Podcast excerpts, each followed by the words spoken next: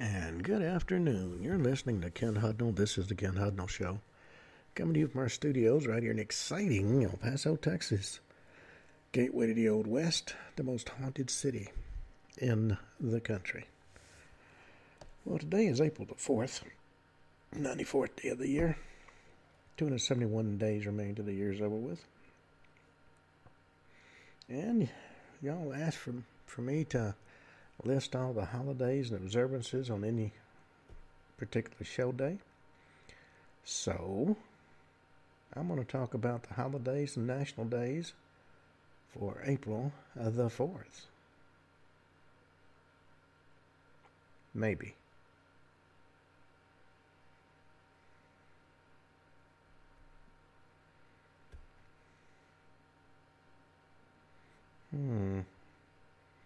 Seem to have a bit of a hiccup here.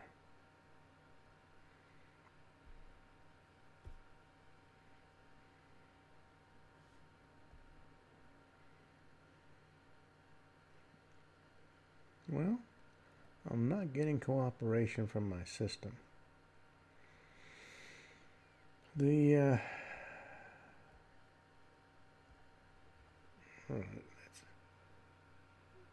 The only one that pops up is National Walk Around Day, which I find absolutely silly. But who am I?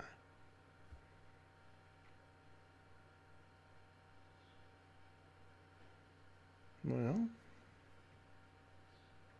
that's I'm going to have to reboot my system. It's not cooperating. And occasionally it does that, though normally it is very, very dependable.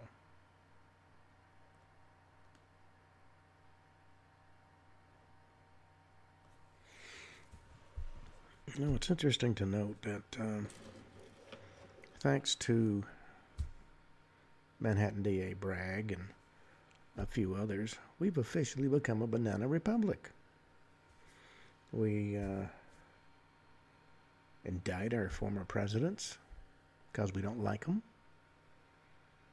If every president who had done something out of line got indicted, every president would have been indicted. The one we got now, I mean, we're talking about financial corruption going all the way back to when he was VP. And then if you mention taking any action against him, it's like you have discussed wanting to take action against the Pope. It's just absolutely unbelievable.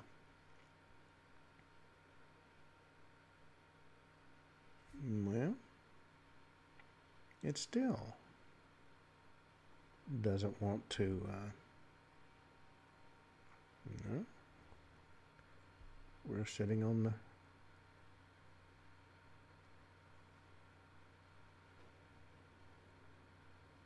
well, I guess we can't do our history segment today because I can't bring up my notes. You know, a lot of the history we have been taught is actually not true. Well, it's only partially true. There's a lot of suppressed evidence and hidden history about a lost race. You know, when a time when human beings were able to access unlimited amounts of information in the blink of an eye, it seems that all ancient myths and mysteries will be on the verge of being solved as either fact or fiction.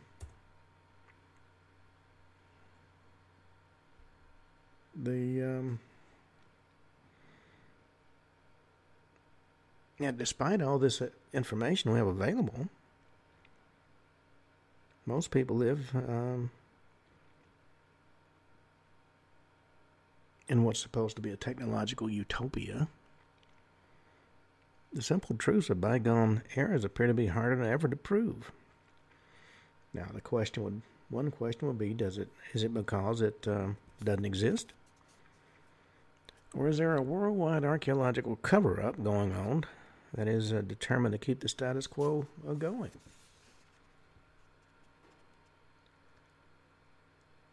Now, this is absolutely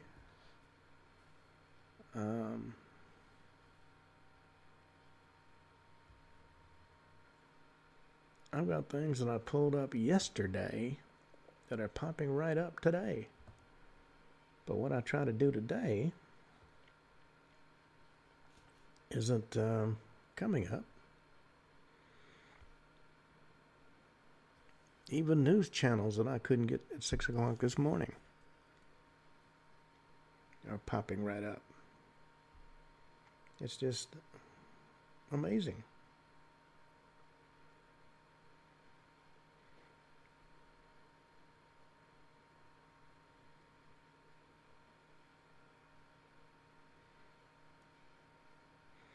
Let's try one more time.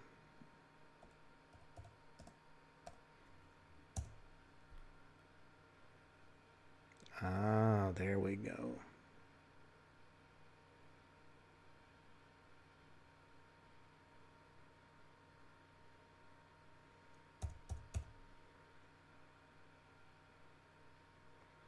There seems to be some type of issue accessing today's internet. And yet, everything, according to the system, is working perfectly.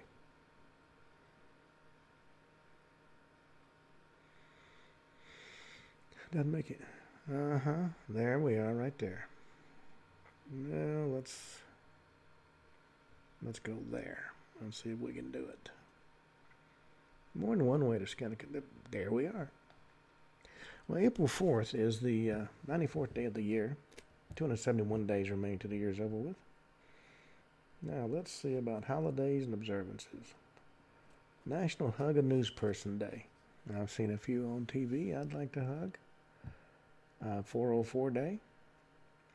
It's considered one of the most important days by indulging your need for free expression, which the current administration is doing its best to stamp out. Discover National Parks Fortnight. This particular day urges you to grab your backpack and head outdoors. It's Holy Tuesday. International Carrot Day. One of the favorite days of Bugs Bunny. International Day for Landmine Awareness and Assistance in Mine Action. International Day for Mine Awareness and Assistance in Mine Action again. Jeep 4x4 Day. Mahavir Jayanti. The birth date. National Cordon Bleu Day. National Dylan Day. National School Librarian Day. National Sexual Assault Awareness Month's Day of Action. National Vitamin C Day. National Walk Around Things Day. Sexual Assault Day of Action. Senegal Independence Day. A day that this administration loves to have come around is Tell a Lie Day. Victims of Violence Holy Day. This day is in honor of those who are fighting racial injustice. And World Rat Day. Another day that celebrates Congress. All right. Having gotten through that, finally, let's go back to... In 503 BC, Roman consul Agrippa Menenius Leonnatus celebrates a triumph for a military victory over the Sabines. In 190 AD, Dong Zhao has his troops evacuate the capital, Lulang, and burn it to the ground. I can't have it, you're not either. 611, Maya King Una Chan of Calakmul, Sacs rival city-state Palenque in southern Mexico. 801, King Louis the Pious captures Barcelona from the Moors after a siege of several months. And he was not pious. I don't care what they said. 1268, a 5-year Byzantine-Venetian peace treaty is concluded between Venetian envoys and Emperor Michael VIII Palaiologos. 1423, death of the Venetian Doge Tommaso Mocenigo, under whose rule victories were achieved against the Kingdom of Hungary and against the Ottoman Empire at the Battle of Gallipoli. 1581, Francis Drake is knighted by Queen Elizabeth I for completing a circumnavigation of the world. 1609, Moriscos are expelled from the Kingdom of Valencia. 1660, Declaration of Breda by King Charles II of Great Britain promises, among other things, general pardon to all royalists and opponents of the monarchy for crimes committed during the English Civil War and the Interregnum.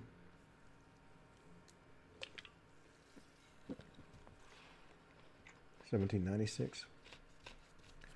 Georges Cuvier delivers the first paleontological lecture. 1814. Napoleon abdicates conditionally for the first time and names his son Napoleon II as Emperor of the French, followed by an unconditional abdication 2 days later. 1818, Congress, affirming the Second Continental Congress, adopts the flag of the U.S. with 13 red and white stripes and 1 star for each state. There were 20 states at that point in time. 1841, William Henry Harrison dies of pneumonia, becoming the first president of the U.S. to die in office and setting the record for the briefest administration. I think he caught pneumonia during the presidential parade honoring his election. Vice President John Tyler succeeds Harrison as president. 1860, Declaration on the introduction of the Finnish markka as an official currency is read in different parts of the Grand Duchy of Finland. 1865, American Civil War. The day after Union forces capture Richmond, Virginia, President Lincoln visits the Confederate capital. 1866, Alexander II of Russia narrowly escapes an assassination attempt by Dmitry Karlikazov in the city of St. Petersburg. 1867, Argonia, Kansas elects Susanna Salt as the first female mayor in the U.S. 1905, an Indian earthquake hits the Kangra Valley, killing 20,000, destroying most buildings in Kangra, McLeod Ganj, and Dharamsala. 1913, First Balkan War. Greek aviator Emmanuel Argyropoulos becomes the first pilot to die in the Hellenic Air Force when his plane crashes. 1925, the Schutzstaffel, the SS, founded under Adolf Hitler's Nazi Party in Germany. This day in 1933, U.S. Navy airship USS Akron is wrecked off the New Jersey coast due to severe weather. 1944, World War II. First bombardment of oil refineries in Bucharest by Anglo-American forces kills 3,000 civilians.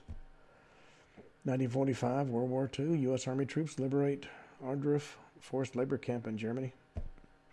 1945 also saw U.S. Army troops capture Kassel. Also on the same date, Soviet Red Army troops liberate Hungary from the German occupation and occupy the country themselves. 1946, Greek judge and archaeologist Panagolas Politsis is appointed Prime Minister of Greece in the midst of the Greek Civil War. 1945, Cold War. 12 nations signed the North Atlantic Treaty, creating the North Atlantic Treaty Organization. 1958, the CND peace symbol is displayed in public for the first time in London.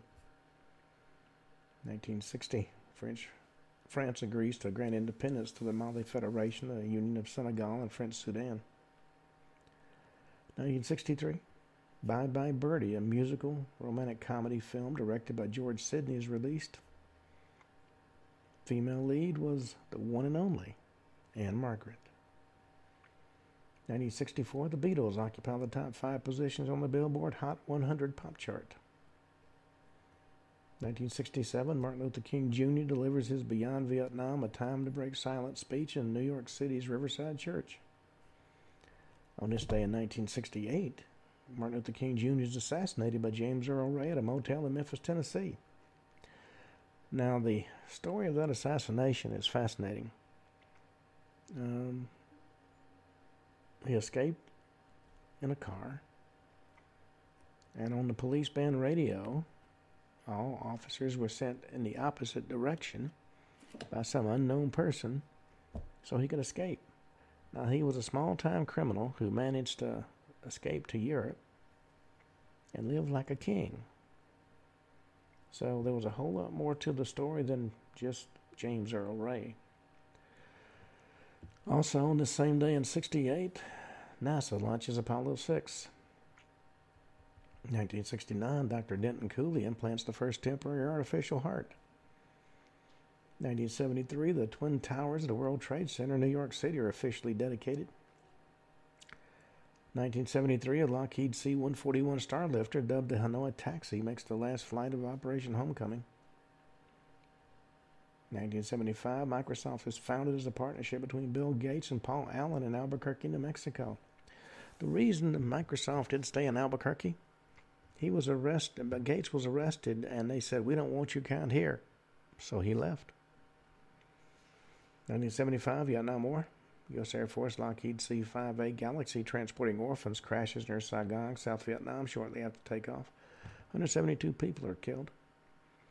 1975, Southern Airways Flight 242 crashes in New Hope, Paulding County, Georgia, killing 72.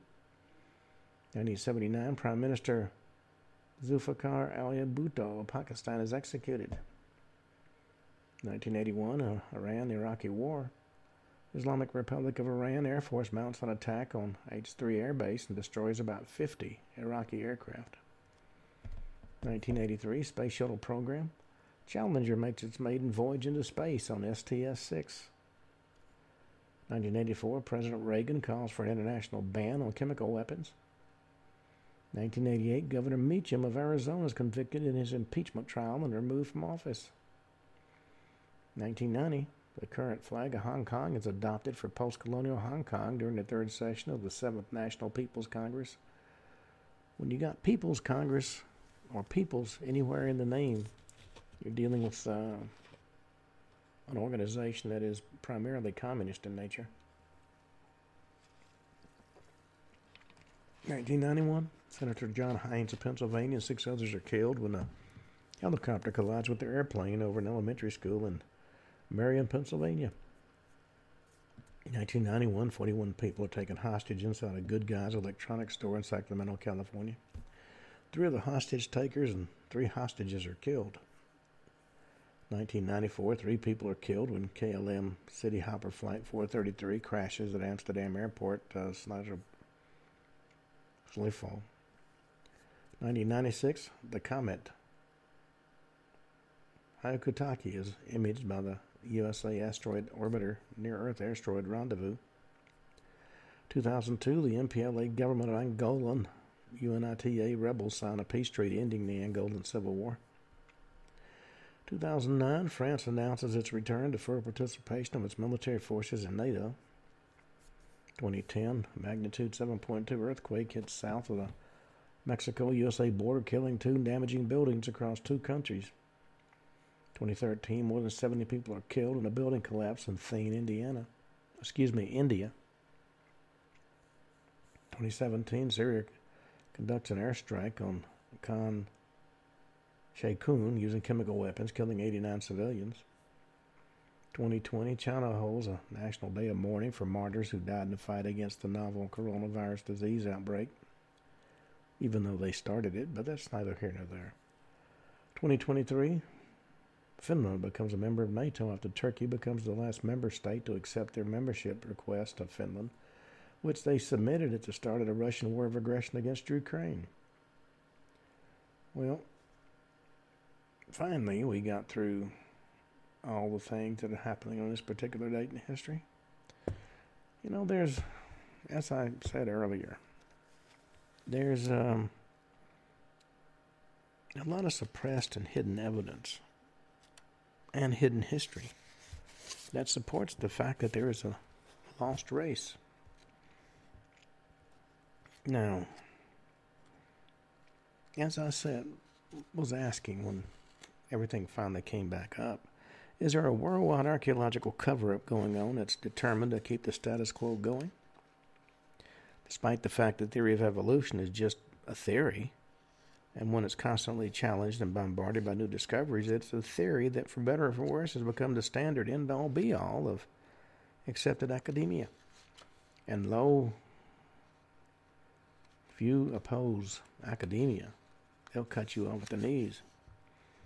But what happens when new evidence threatens to upend this universally accepted theory? Most of the time it's ridiculed, swept under the rug, or frankly just ignored. Take, for instance, the theory that ancient giants once roamed the earth thousands or even hundreds of years ago. Now, it is a footnote of mankind's history, verified and spoken about by all the ancient cultures from various parts of the globe. And yet, despite being mentioned in the Bible and other ancient holy texts, the idea that a forgotten race of ancient giants existed in times immemorial has been relegated to the realms of fantasy and nothing else. Now, this seems a bit harsh, considering that new species of humans have popped up with mass and frequency throughout the past, 20 years. Take, for instance, the enigmatic Red Cave Deer people, a mysterious new species of ancient humans identified from cranial bones, jaw bones, and teeth fragments. It was discovered in 2012 in 2 southwest China cave sites. 2015, fishermen off the coast of Taiwan discovered a 4-inch fossilized human jawbone belonging to a new kind of primitive human that once inhabited Southeast Asia about 200,000 years ago. Scientists named the discovery Pinghuman, as the bone was discovered in a fishing net near the remote Pinghu Islands. This Pinghuman bone is the right side fragment of a lower jaw with 4 complete teeth still attached. Scientists have concluded that the jawbone is related to the 2 other forms of Homo erectus, the Peking man or Java man. It belongs to an unknown separate race of primitive people altogether. The Pinghu man jawbone is also unrelated to the hobbit race, Homo floresiensis, whose fossilized remains were discovered on a nearby Indonesian island in 2003.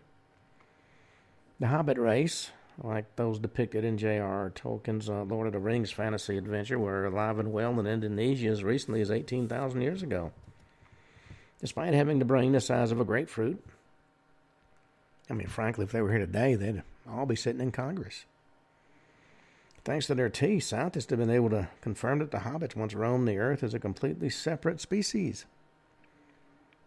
But new theories regarding the hobbits are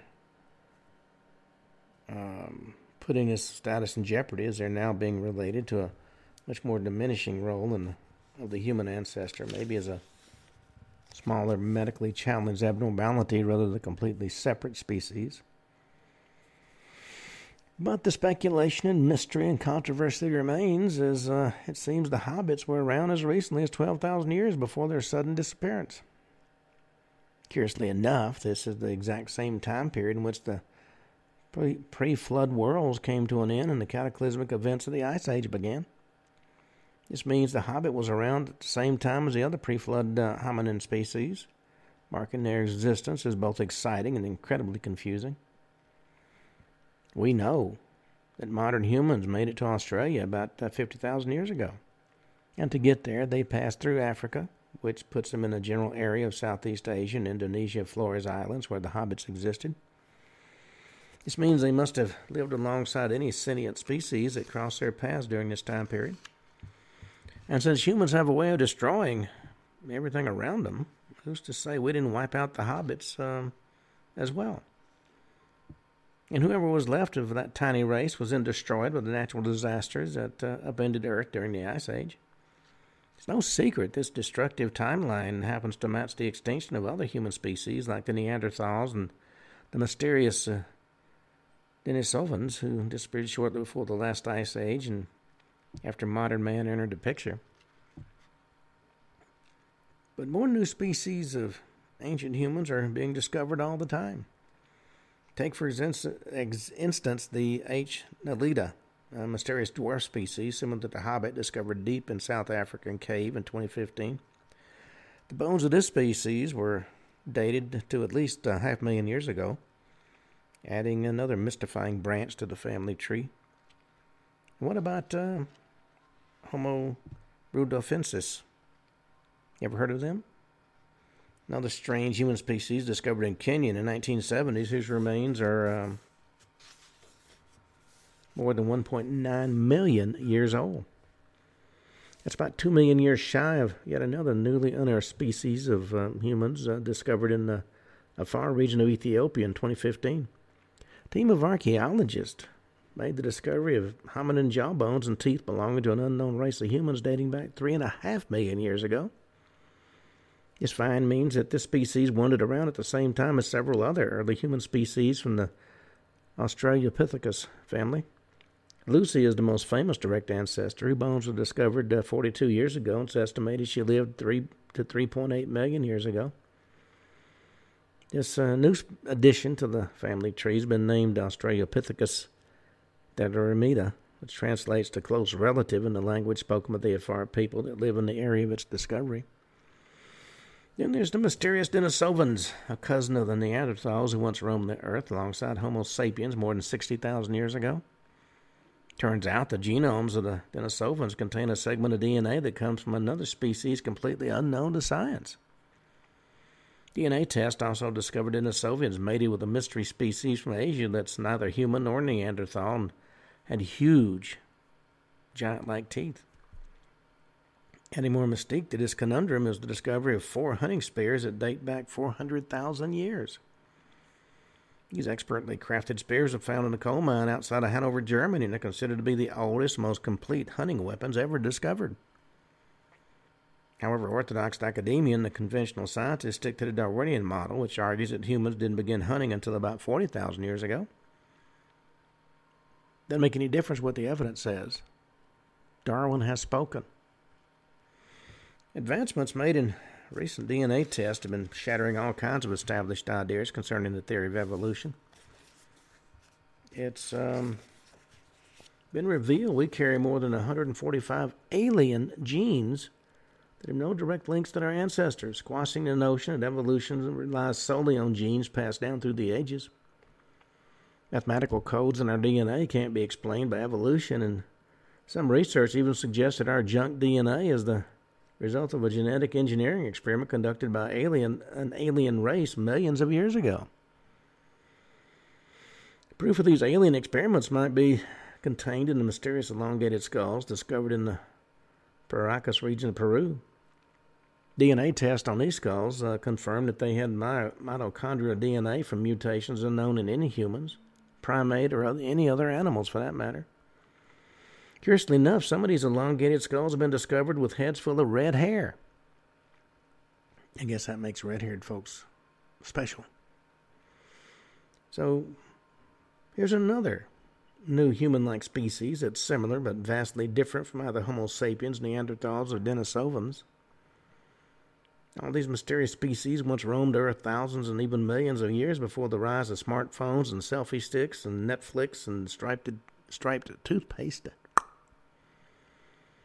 But where are the ancient giant bones? Surface. I mean, there's many who suspect that there's evidence hidden away in the basement of the Smithsonian and at various homes of private collectors, historians, occultists, and antiquarians. The legends of giant humans continue to entertain from beyond their hidden graves, while interest in them has never been greater.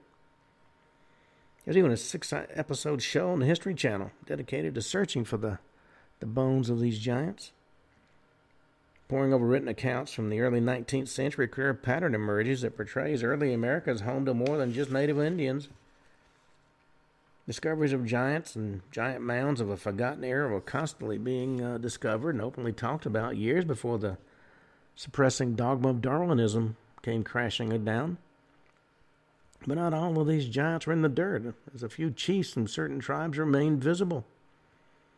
As the Western world was opened up by the explorer and conquistador, some shocking discoveries were made, including first-hand accounts that reveal many giants were still roaming around in the Caribbean and remote areas of Mexico, South America, and the southern United States.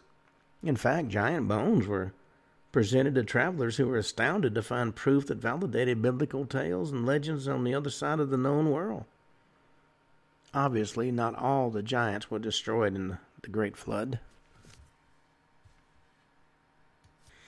you know, as the conquistadors marched forward to change the course of history, they left behind a lot of written records describing their encounters with the surviving race of ancient giants. This race of giants had mixed with Native Americans and shrunk significantly throughout the ages. Most reported accounts put their height anywhere between 7 to 9 feet. And this is a lot smaller than the 12 to 20-foot giants of antiquity who supposedly built the world's great megalithic structures like Stonehenge. Currently, the tallest man in the world is Turkey's Sultan Kosen, who measures 8 feet 3 inches tall. Tallest man in the recorded history was the American Robert Wadlow, who measured 8 feet 11 inches. An inch shy of being a true-to-life 9-foot-tall giant. However, mainstream science blames Wadlow and Kosten super-tall statues as a rare case of gigantism brought on by pituitary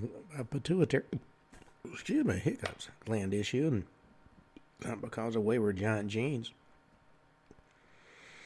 But proof of giants can be found in a number of places, not just in NBA League Pass subscription. They're most prevalent, actually, in museum archives, the mythological histories of the natives, and stone monuments and lost out-of-place artifacts that have been improperly dated or suppressed by academia.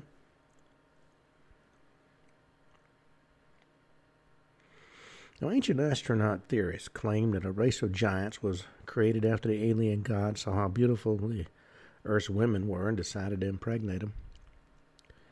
This meddling of the gene pool created an ancient race that became the dominant life form on the planet.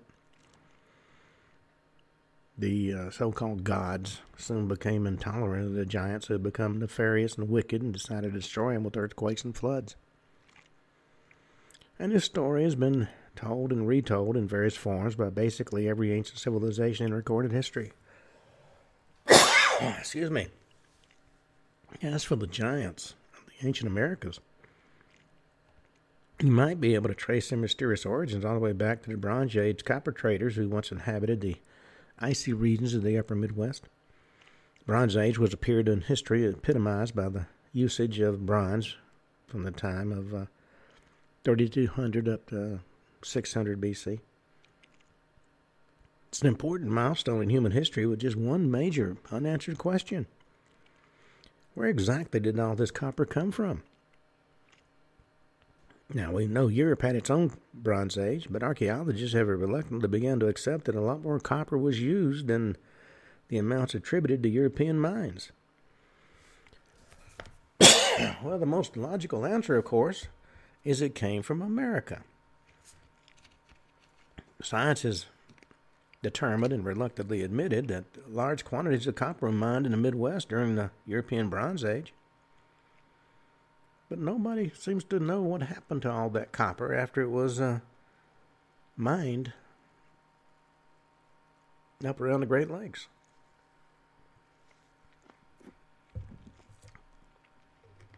To mainstream archaeologists, the answer is unquestionably no, as they remain adamant that there was no transoceanic contacts in the Bronze Age. Of course, maybe they ought to look at recent scientific literature, which provides ample amounts of evidence that the best copper in the era couldn't possibly have come from Europe. More than 10 tons of copper oxide ingots recovered from a Bronze Age shipwreck off the coast of Turkey were found to be extraordinarily pure at more than 99.5%. Only Michigan copper, which was mined in enormous amounts during the Bronze Age, is of this particular purity. Other similar ingots have been discovered in Crete and Sardinia and Cyprus and Turkey and Bulgaria and Israel and Egypt and England. Copper is one of the most common metals on the face of the planet. But copper that registers over 90% pure is extremely rare and has only been discovered in the mines of the American Midwest. Historians estimate that 500 million pounds of copper was mined by ancient miners throughout a period of 1,000 years in ancient Michigan alone. But nobody knows where all that Michigan copper went. But if you visit London's British Museum Bronze Age Axe exhibit, you'll be informed that from about 2500 BC, the use of copper, which is formerly limited to areas of southern Europe, somehow swept through the rest of the continent, despite the fact that nobody knows where the copper in Europe came from. Native Indian legends claim that copper was mined by a seafaring red-haired race of giants. Legends of north Wisconsin's Menominee Indians say the ancient mines were first identified by magical stones possessed by the giants. When these giants pointed their enchanted stones at the ground, a ringing sound would echo off the stones, detailing the location of the copper ore deposits like some sort of ancient metal detector, and they well may have been metal detectors. Aside their mining operation, this mysterious giant race of miners left no other evidence of their existence behind. Not one burial or crematory deposit exists at or near any of the ancient Midwestern mining sites. Maybe these giants only worked during the summer seasons, went back home across the Atlantic, or went south during the more frigid winter months. And that would explain the absence of any buildings or copper melting facilities that would be required for longer stays. But where did all this copper mining knowledge come from? There isn't an established answer yet. Now, North America has no clear-cut source for this copper mining culture that, according to the natives, were a race of sailing vagabond giants. When questioned about the mines, the natives only knew of their existence in distant memories and legends. But amazingly, a few pieces of historical evidence associated with these mysterious miners have been found. 1660, a French missionary named Claude-Jean Allouez stumbled on a 12-inch copper statue that depicted a man with a beard, which is pretty peculiar considering the native Indians couldn't grow beards. Another giant linking artifact is a remarkable rock-carved petroglyph from about 1640 detailing one of their sailing ships, which can be seen at the Copper Harbor in Keweenaw Peninsula in Michigan. During this thousand-year period of copper mining, it would make sense that some of the miners branched out to explore the western areas of the American continent. Might even have begun to interbreed with the native population during this time period, which would account for a lot of mysteries. A fascinating discovery related to the red-haired giants comes from the Lovelock Cave on Lake Lahontan in Nevada. In 1924, a pair of back guano farmers discovered a group of mummified giants buried with fishnets and duck decoys and shell art in a cave in Lovelock, Nevada. The various sea-associated relics found in the burial point back to a time when Nevada was flush with abundant rivers and lakes and water sources. A giant handprint, an extremely large 15-inch sandal, was also discovered in the cave, and one of the giant skulls was prominently displayed in the small town's museum up until 2010 before disappearing into memory due to a change in museum policy. The giant handprint, discovered in 2013, was recently vandalized in an attempt to erase its existence. Local Paiutes, a tribe indigenous to parts of Nevada, have an oral tradition where race of unfriendly and cannibalistic red-headed giants that came to the Lovelock Cave area from unknown lands thousands of years ago. It seems the mysterious giants had trekked and sailed across the American West at least 3,000 years before Lewis and Clark went on their little journey. They even brought back a shrub typically found in the rainforest gulches of the Pacific Northwest. This strange shrub with giant leaves and spiny stems doesn't appear anywhere else east of the Rocky Mountains. Plant's been used medicinally for hundreds of years to treat diabetes and tumors and tuberculosis, and it appears it was brought to the Lake Superior region in ancient times and planted at the exact same spots where the giant miners were excavating copper. Well, these giants were all tribal. One of their arrowheads was discovered near a megalithic stone circle in the seaside town of Cornwall, England. When the farmer that discovered the arrowhead sent it to the British Museum for identification, the museum shockingly replied the arrowhead was more than 5,000 years old and came from Michigan. Well, the fact the arrowhead was found near a megalithic monument is even more intriguing, considering that megaliths and giants have become synonymous throughout history. America has a megalithic history as well, although one rarely discussed. In the Northeast, ancient dolmens and stoneworks that arrived at the solstices can be found in New Hampshire, New York, Vermont, Massachusetts, and all the way up into Canada and Nova Scotia. When English pilgrims began to settle in the Northeast, they were shocked to find the same types of megalithic structures they'd known in Bronze Age Europe.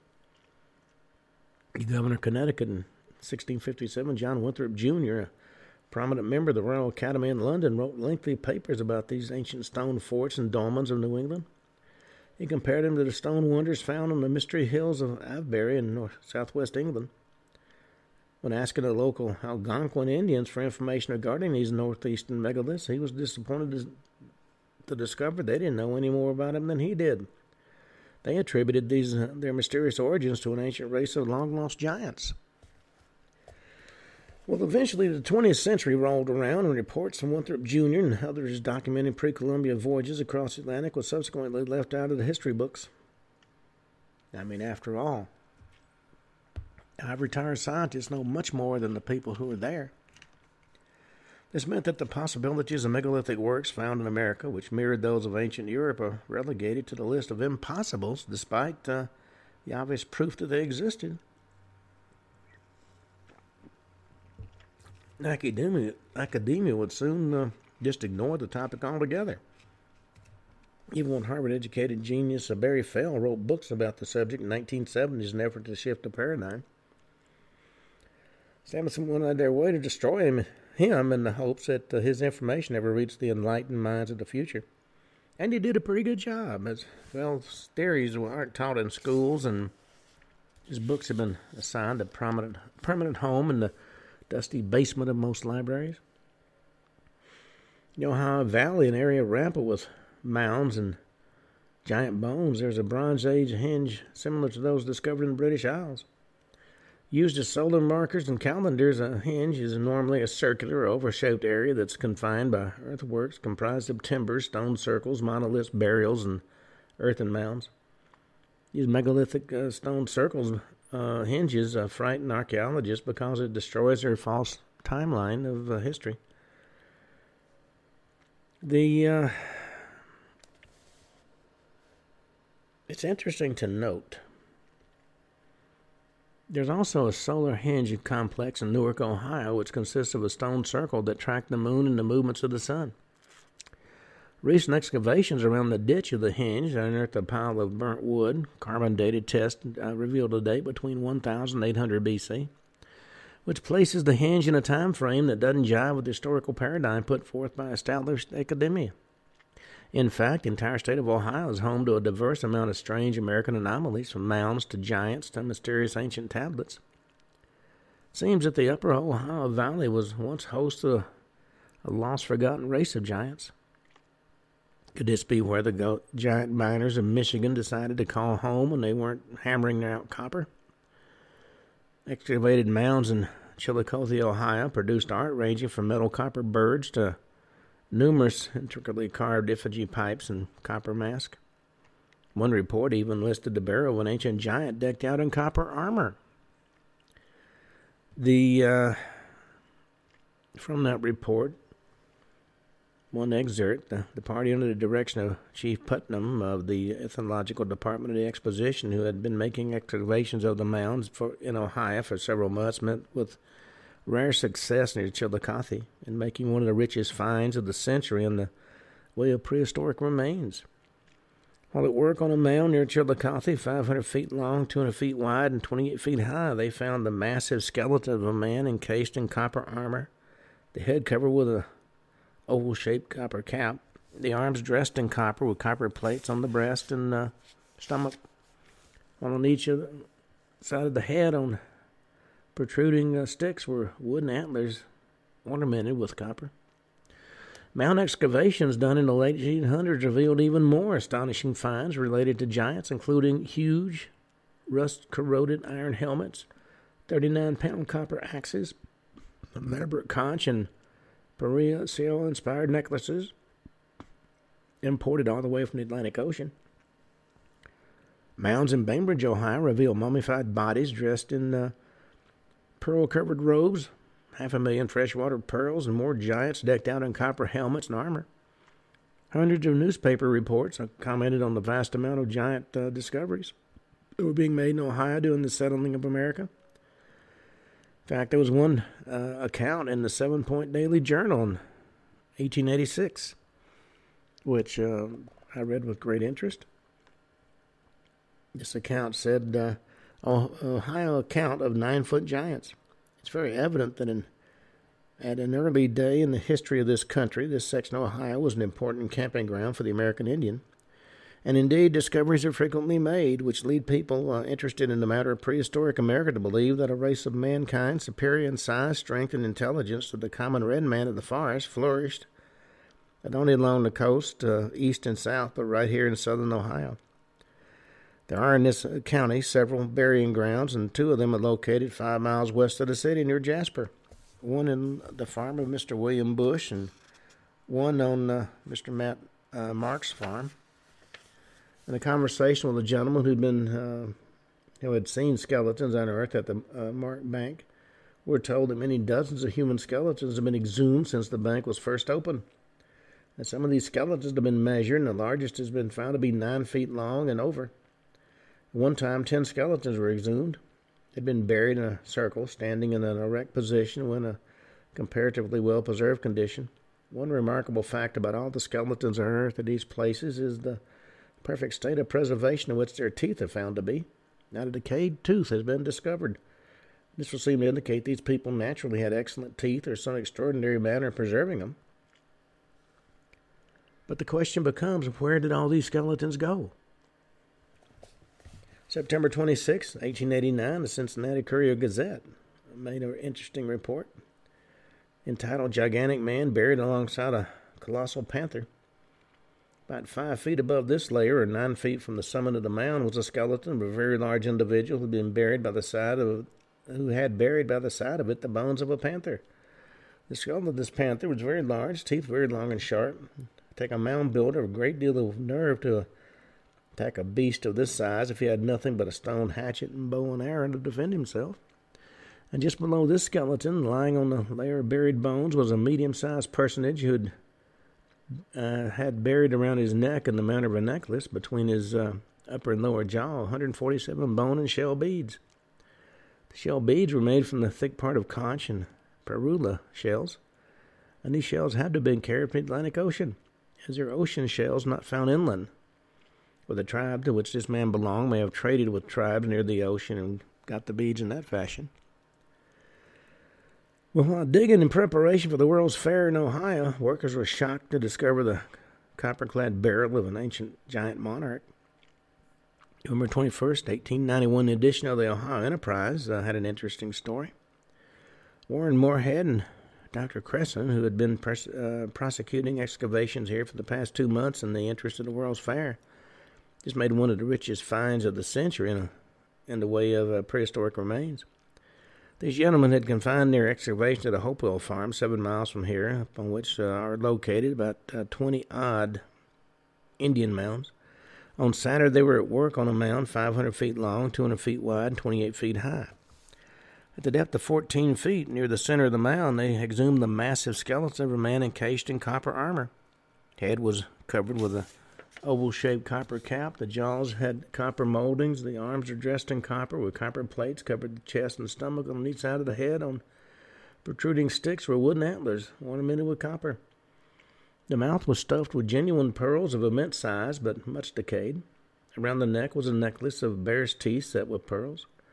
At the side of the male skeleton was found a female skeleton, the two being supposed to be man and wife. Mr. Moorhead and Mr. Cresson believed they had last found the king of the mound builders.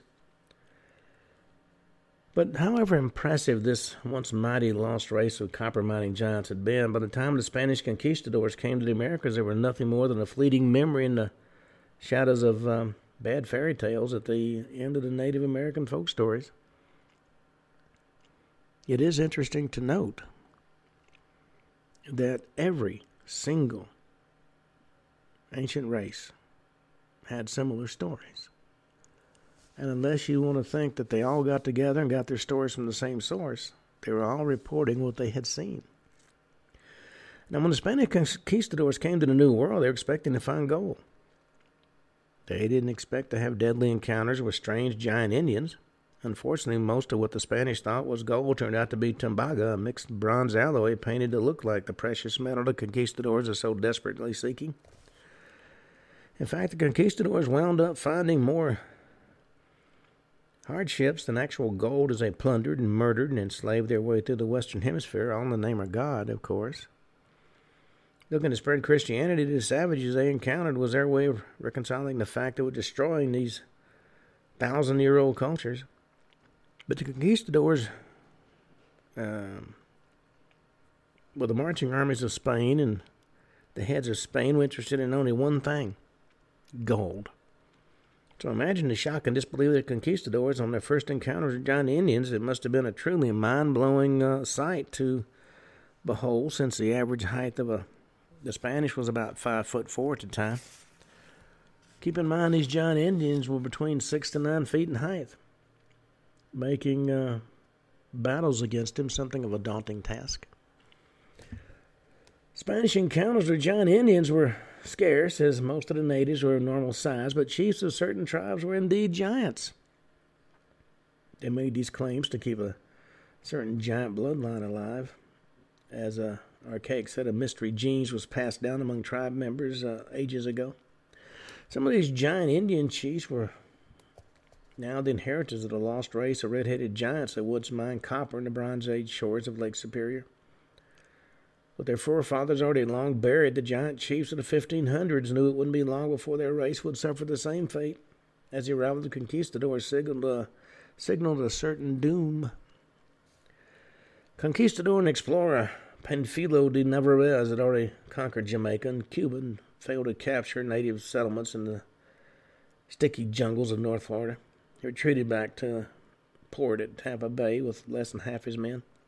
Starving and with no gold in sight, his men moaned their empty bellies as they marched back to shore. Those who survived were lucky enough to not perish in the Florida jungles and get picked off by arrows flung from native archers. When the starving Narvaez finally made it to the harbor, he discovered his ships had all but vanished. No other option, he and his remaining soldiers made makeshift rafts and attempted to sail back to Cuba, but ran headfirst into a menacing storm and were never seen again. Last man to see Narvaez alive and tell of it was Alvar Nunez Cabeza de Vaca, who was one of only 4 men to miraculously survive this grueling expedition.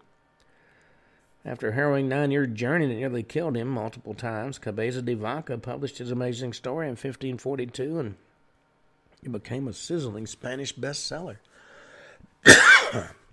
Cabeza de Vaca's story had all the exciting elements found in page-turning classics, and the extra special ingredients such as battles in strange Florida jungle with giant Indians.